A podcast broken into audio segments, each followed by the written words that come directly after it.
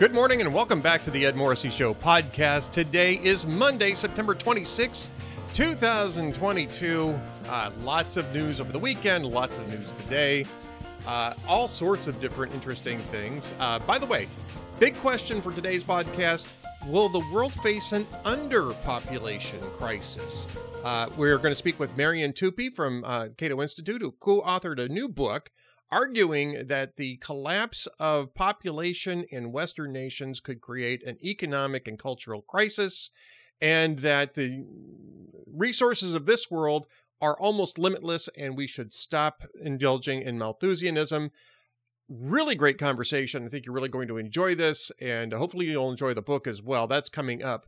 Uh, however, today, probably the biggest news over the last 24 hours or so uh, has been the Washington Post ABC News poll uh, which is unusual because normally we would sniff at this, but um, it is actually sort of a bellwether of I think where the midterm polling is going to go. Now the the top line number on this thing uh, showed that Republicans had a one point edge in the generic congressional poll, which is uh, you know uh, pretty good because anything better than a D plus five on generic ballots is usually a pretty good sign for Republicans, and especially when you factor in you know, first term midterms, unpopular president who's supposedly been bouncing back of late, that sort of thing. Um, you would expect that to be pretty good news, especially from the Washington Post ABC series, which is usually pretty friendly to Democrats. However, if you drill down into this a little bit more, and I and I admit I actually missed this at first until somebody pointed it out to me, that was the registered voter result. The likely voter model result was R plus five and Joe Biden at 39%. Uh, in in terms of job approval, actually, I think the 39% may have been registered voters. Um, and if you take a look at the polling that's been going on, and bear in mind, we have states that are actually starting to vote now, right? I mean, early voting has started, I think, in Pennsylvania at least, and maybe a couple of other states. And pollsters are still using a registered voter model. The polls that, uh, at least on the generic ballot, right? The polls that come back um, on RV are almost all favorable to Democrats, although maybe not favorable enough. Again, Democrats really need to be at like a D plus five for just a hold, right? Um, let alone gain seats. And there's all sorts of structural reasons for that. This is just a, a phenomenon that we're that we're used to dealing with in the congressional ballot. But when you the polls that use likely voter models, including the Washington Post poll, all come back with Republican leads. With one exception, I think there was one exception that was a tie, but there isn't a Demo- there isn't a Democrat league among any of the likely voter model polls. And so you have to ask yourself, why are pollsters still not applying likely voter um, modeling to their polling results? Why are they not testing for that? And the answer seems to be that Republicans are a lot more enthusiastic and that that would create a um, maybe a little too real of a result. Uh, that this that this despite all of the media coverage, despite the spin, despite the the, the talk about abortion, um, that the red wave is still coming. And you can take you can take a look at the Washington Post ABC uh, poll results. And in fact, I took a look at it yesterday. David Strom took a look at it this morning. Both are extremely popular um, posts, um, and so you'll want to read both of them. But if you take a look at this, you take a look at the issues, right? And Minnie has been pounding on inflation or abortion all summer long at the expense of inflation. Inflation's not a problem. This is the reason why Joe Biden held his silly um, mission accomplished party on September 13th. On the, uh, uh, they scheduled it for the afternoon of the morning when the Consumer Price Index report came out, and the Consumer Price Index report showed that uh, year-on-year inflation is still at 8.3%. Core inflation actually went up in August. Um, so it was it was a supremely stupid uh, decision on their part to have a mission accomplished party uh, on inflation.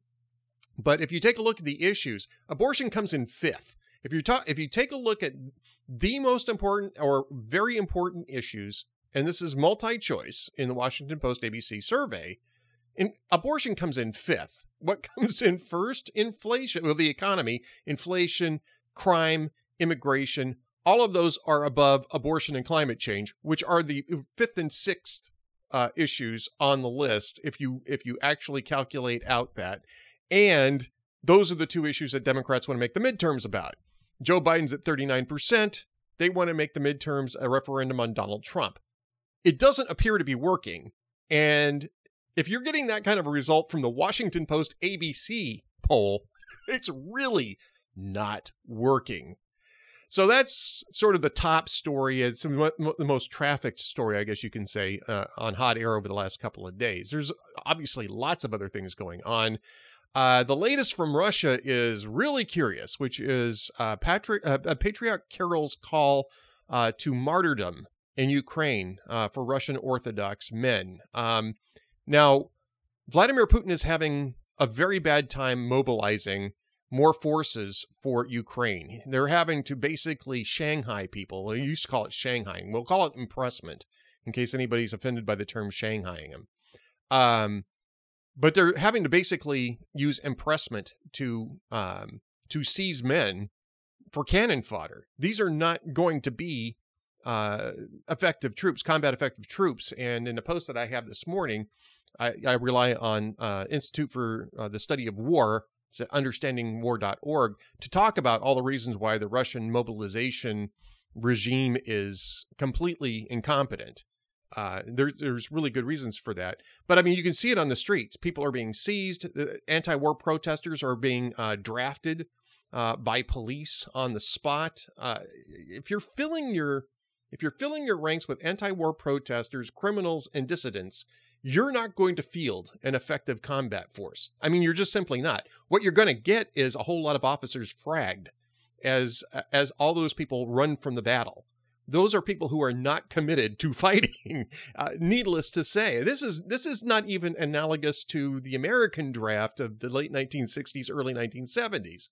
I mean, that draft was, you know, had its own issues, but it was never anything this bad and the idea that you're going to form those types of uh, those types of conscripts into an effective fighting force is simply fantasy. It's absolute fantasy. And the idea that uh, that they're going to listen to Kirill and march off into martyrdom so that they can die for Holy Russia and having and have their sins washed away, and that's a quote washed away by their death in Ukraine, is is is almost pathological if, if not entirely pathological. Theologically, it's pathological. It's insane. And that, that type of martyrdom call is really a last act of desperation. That's what you do when you can't get anybody to sign up for your little war. And Patriarch Kirill, I, I suspect that Patriarch Kirill at his heart is an atheist. and I think Putin is his uh, secular god, but we can maybe put that aside for later. Um, this is, I mean, this is desperation time.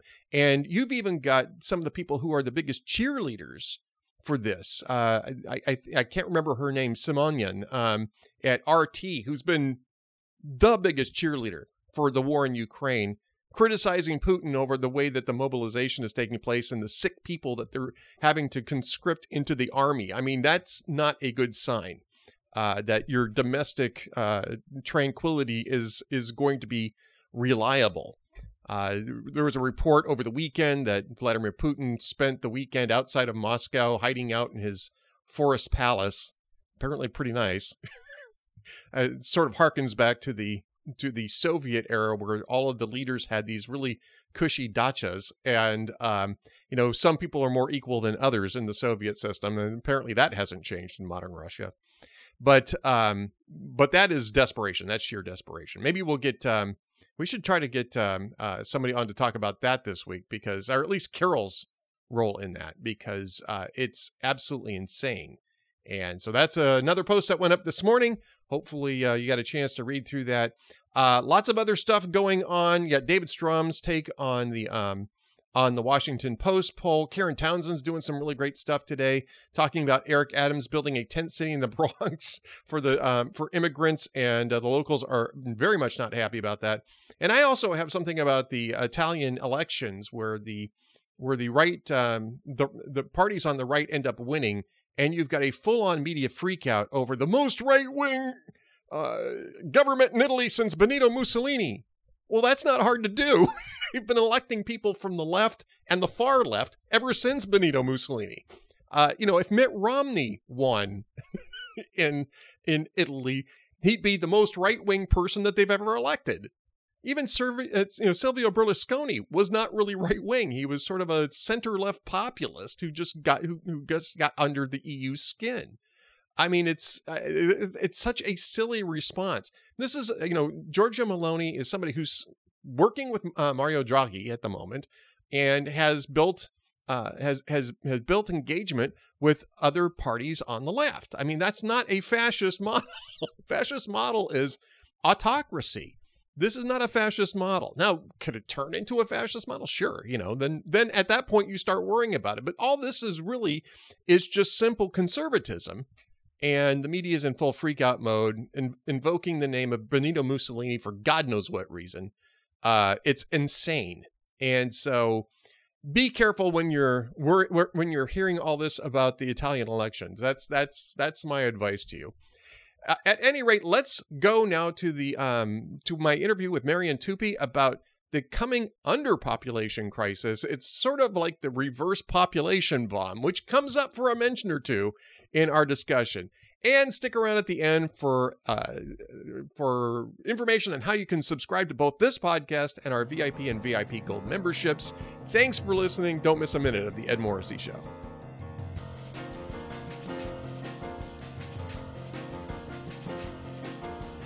Welcome back to the Ed Morrissey Show podcast.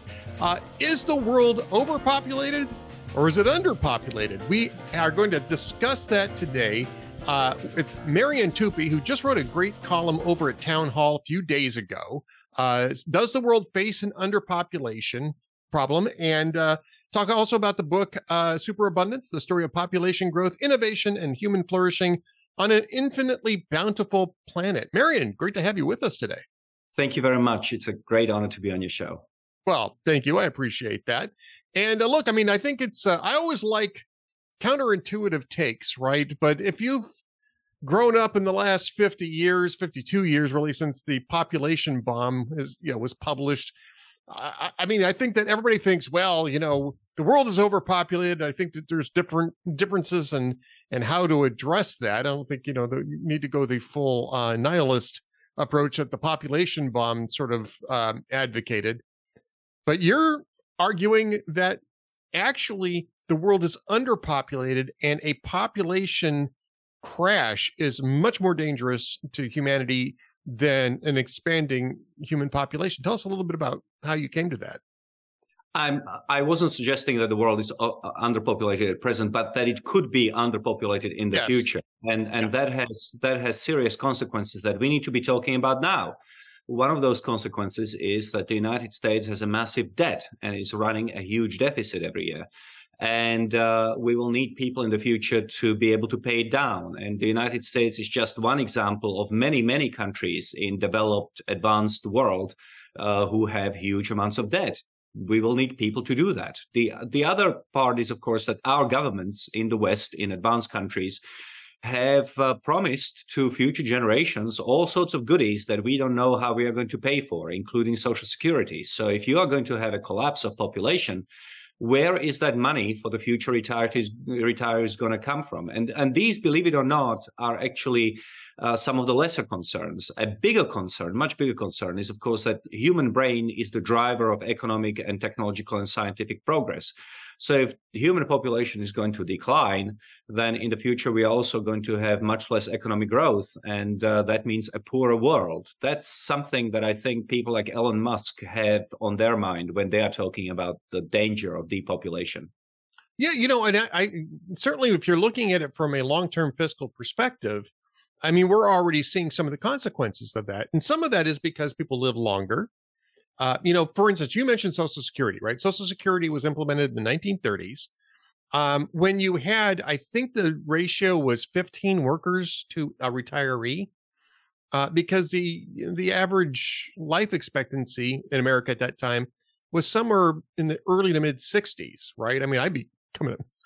I was it's kind of a depressing thought, but I'd be coming up to that uh, to that uh, average lifespan here pretty quick um, under those conditions. And of course, because we've had all of this great innovation and and great research and and, and, and new developments in medicine and technology, people are living a lot longer, so they're retired a lot longer, and so you've got more retirees per um, per worker. Probably be- a better way of putting this is because that's actually not quite accurate. You've got fewer workers per retiree.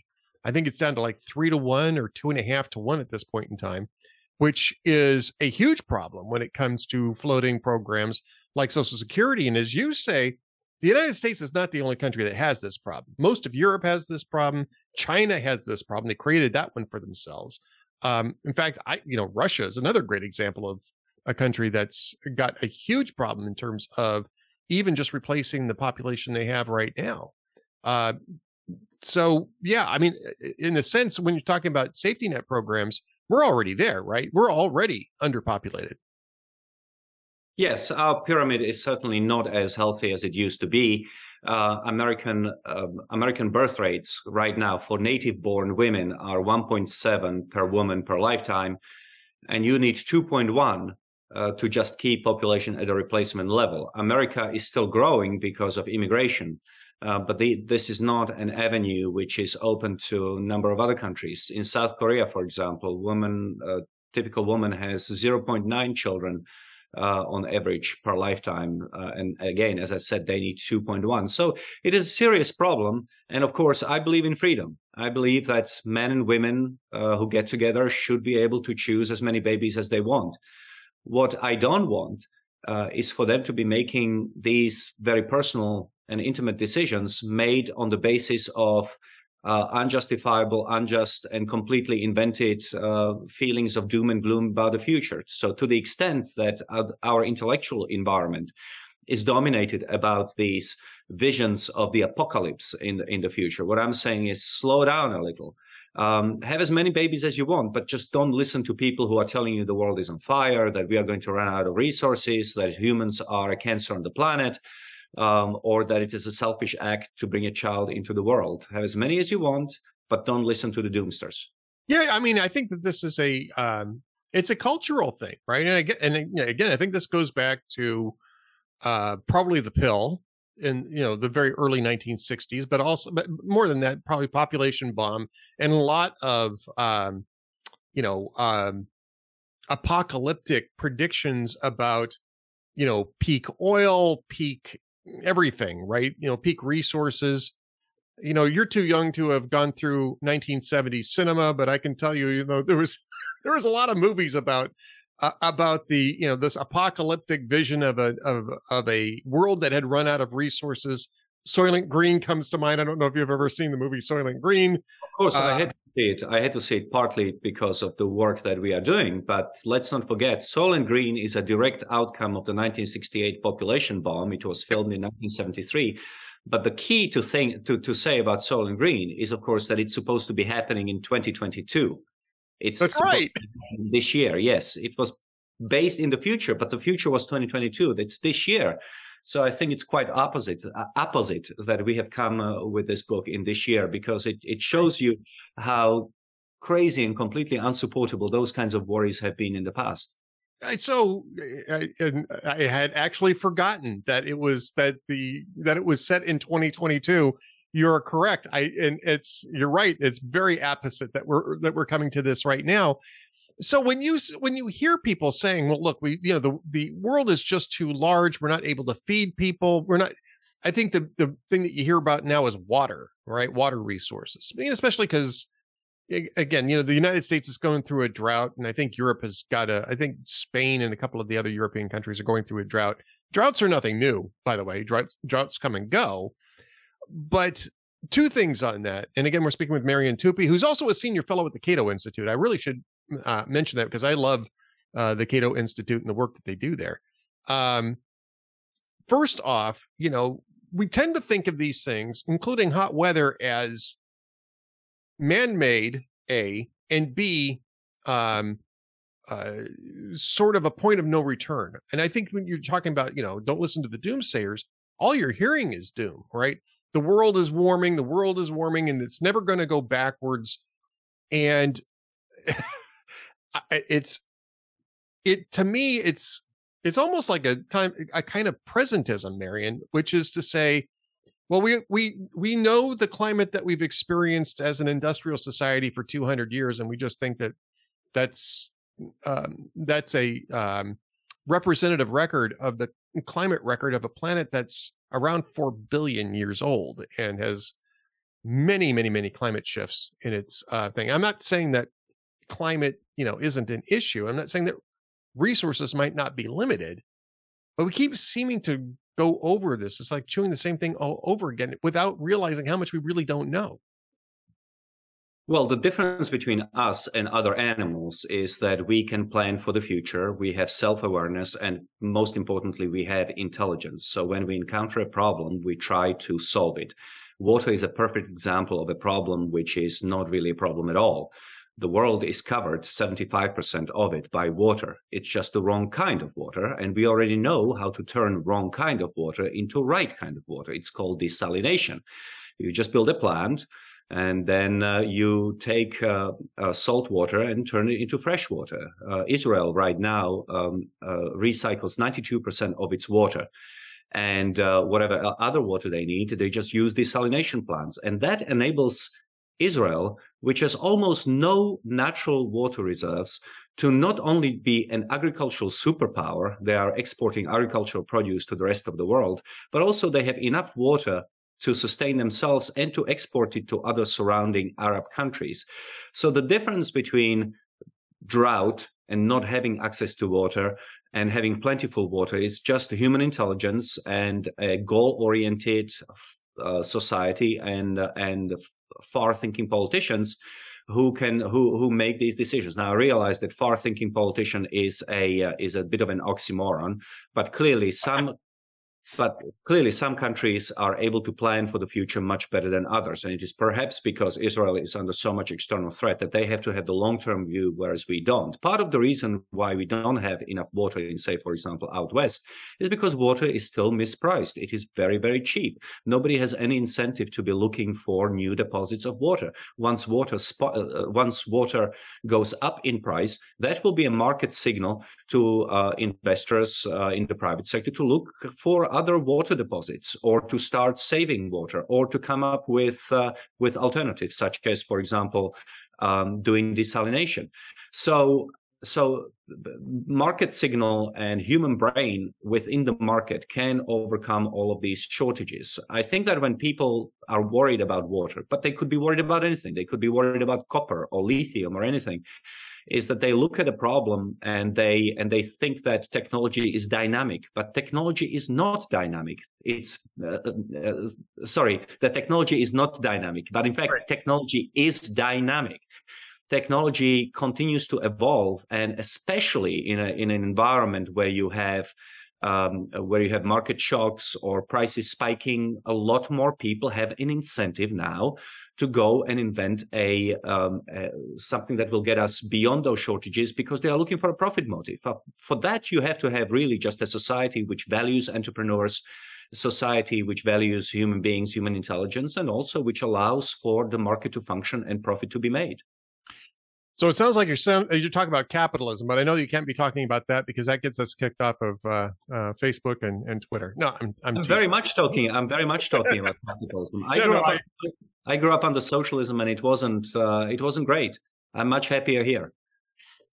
Let's talk a little bit about that dynamic too. I mean, I, I'm a, I'm a huge free market kind of guy. I, I like talking about capitalism. I think that a well regulated, lightly regulated free market is incredibly dynamic, incredibly innovative, in just the same way that you're talking about. I want to marry that concept up with population because I think this is the key, and I think it might be one of the key points that you're going to make in in the book and i really should read off the the the uh the book title again superabundance the story of population growth innovation and human flourishing on an infinitely bountiful planet and it's this it's that the innovation the innovation power of populations grow when populations grow right the more minds you have working um, on on issues the better um, solutions end up emerging.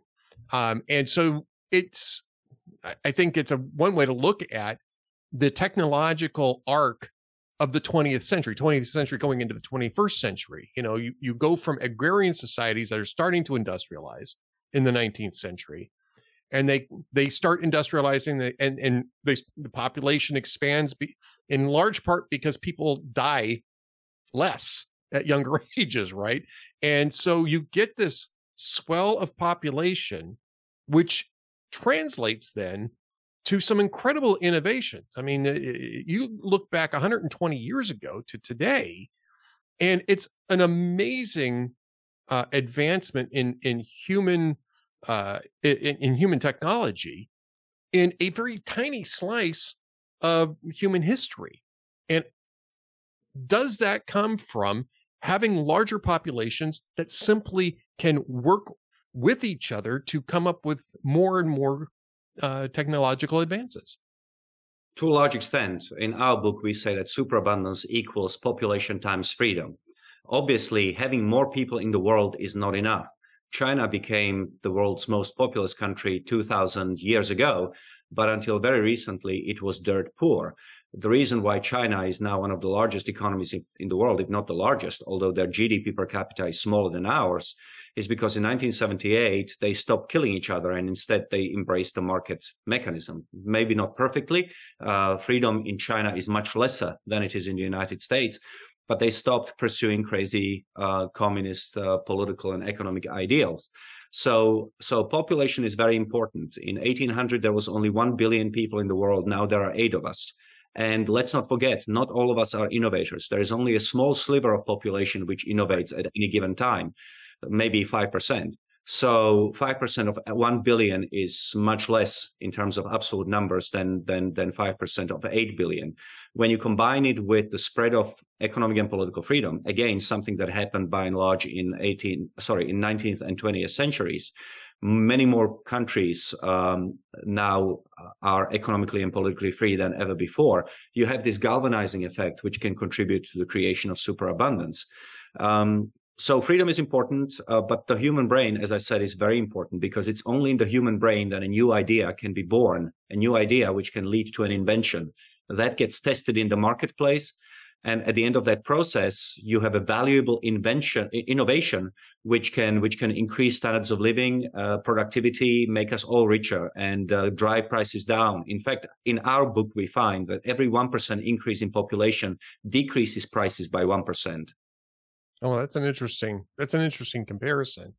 Now, have we seen large scale decreases in human population? Um, we certainly did during the Black Plague, for instance. I, am not sure how much we can we can glean from technological setbacks during that period, but um,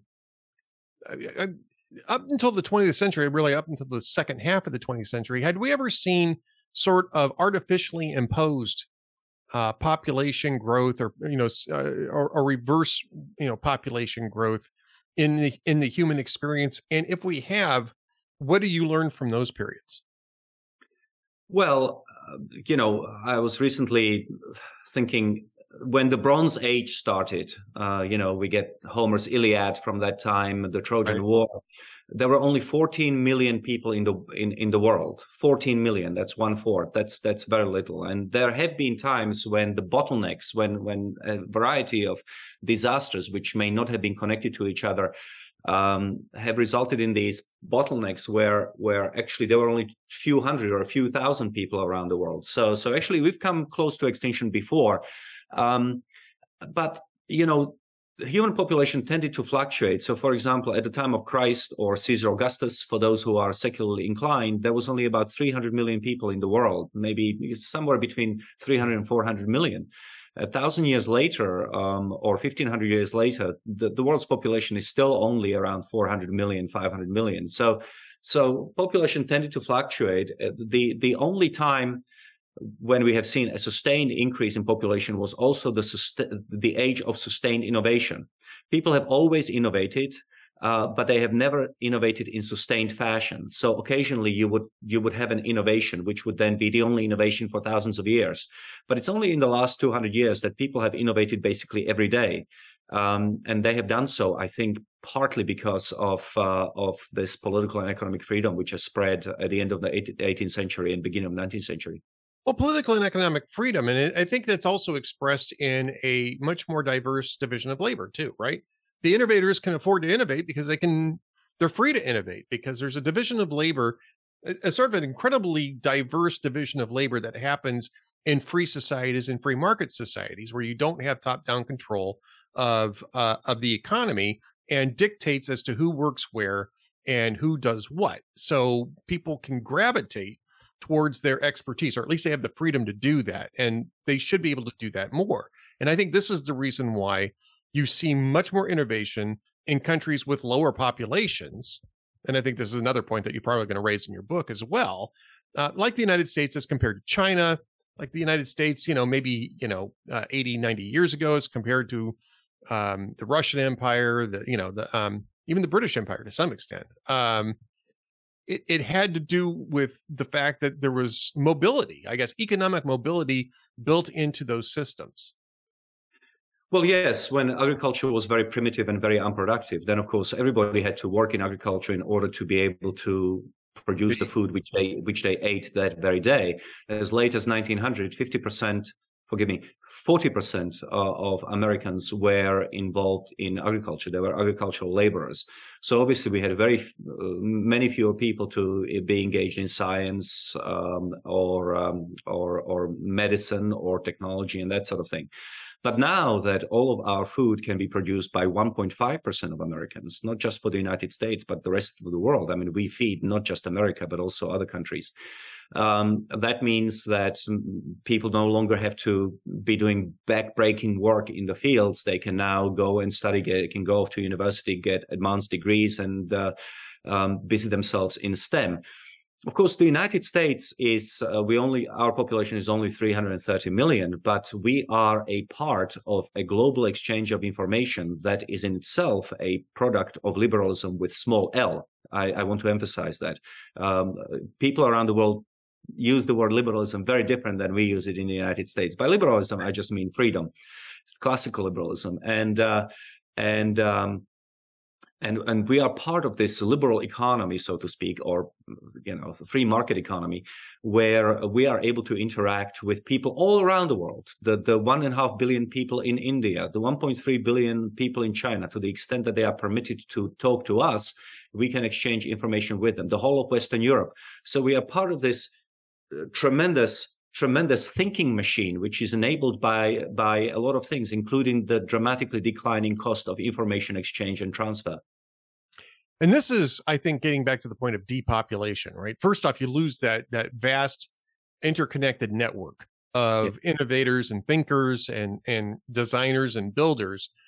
But what you also lose is some of the division of labor. If you have a population collapse at this point in time a lot of people are going to have to start making their own food again. And so, uh, you know, growing their own food. Yeah, I'm a farmer. but I mean, but you're going to go back to subsistence living for a lot more, a lot higher percentage of the population that remains. If you have this, you know, you hear this, Mary, and you hear people say, "Well, what we really need is we need to get the pop human population down to one billion people," and it's always them that is going to be part of the billion that's left. I mean, that's oh, you know, of course, of course, of course. Um, that's same thing like when people say that life in the past was was better. That's because they imagine that they would be reincarnated as a princess or a knight rather than rather, rather than a peasant. You know, covered in excrement. You know, bent over yeah. in the field. Go go go watch go watch Monty Python and the Holy Grail and Dennis the, the, whole Dennis the Peasant sketch, and you get an idea of what it was like to be alive in those times. exactly. Yeah. yeah. and and and I mean, the, the, you know, the the world could go down to uh, a billion people, but our standards of living would be just just uh, reduced by orders of magnitude, and it would be a horrible world to live in and again it would be you you most of the population would have to go back to subsistence living including in places where that has not been the case for decades, if you know, if not a century or more.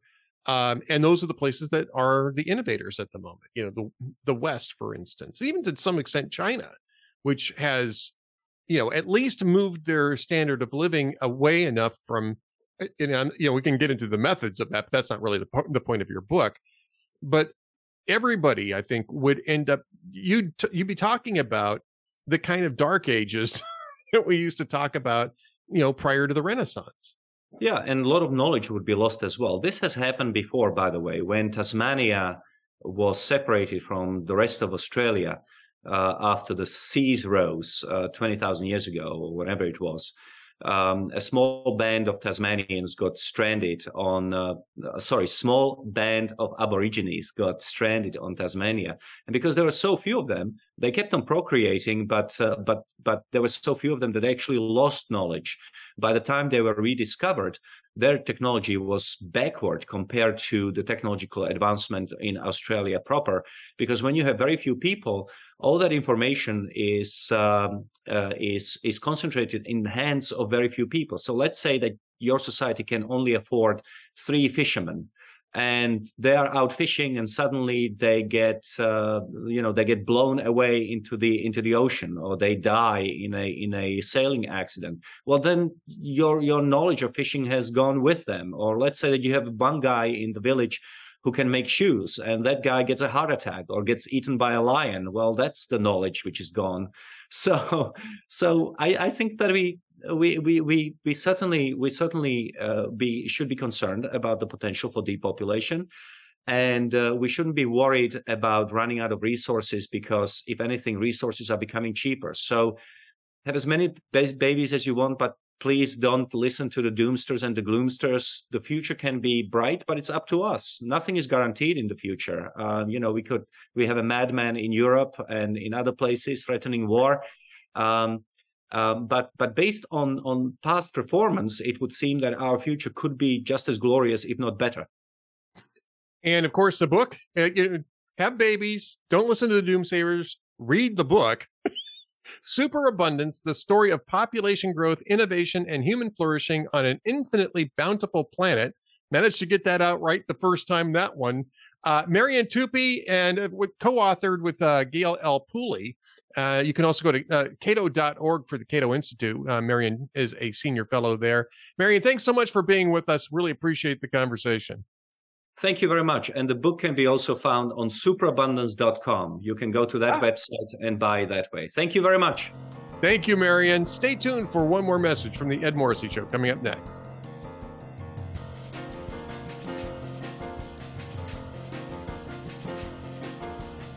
Thank you for watching or listening to the Ed Morrissey Show podcast. You can subscribe to us on YouTube, Spotify, Apple Podcasts, and through the Town Hall Media Player, or you can just come to hotair.com and watch my podcast for free. However, I'd also love to have you join us as members of our VIP and VIP Gold programs. That allows us to defeat the stranglehold that big tech has on information and get you the best information that we possibly can. Plus, we have a lot of new value added content coming to us from Town Hall Media uh, stars and my good friend Adam Baldwin. He and I are doing the video series, The Amiable Skeptics. It's one hour of discussion a week strictly for our VIP and VIP Gold members.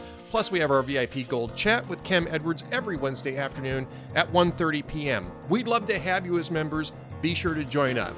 Thanks again for watching the Ed Morrissey Show podcast.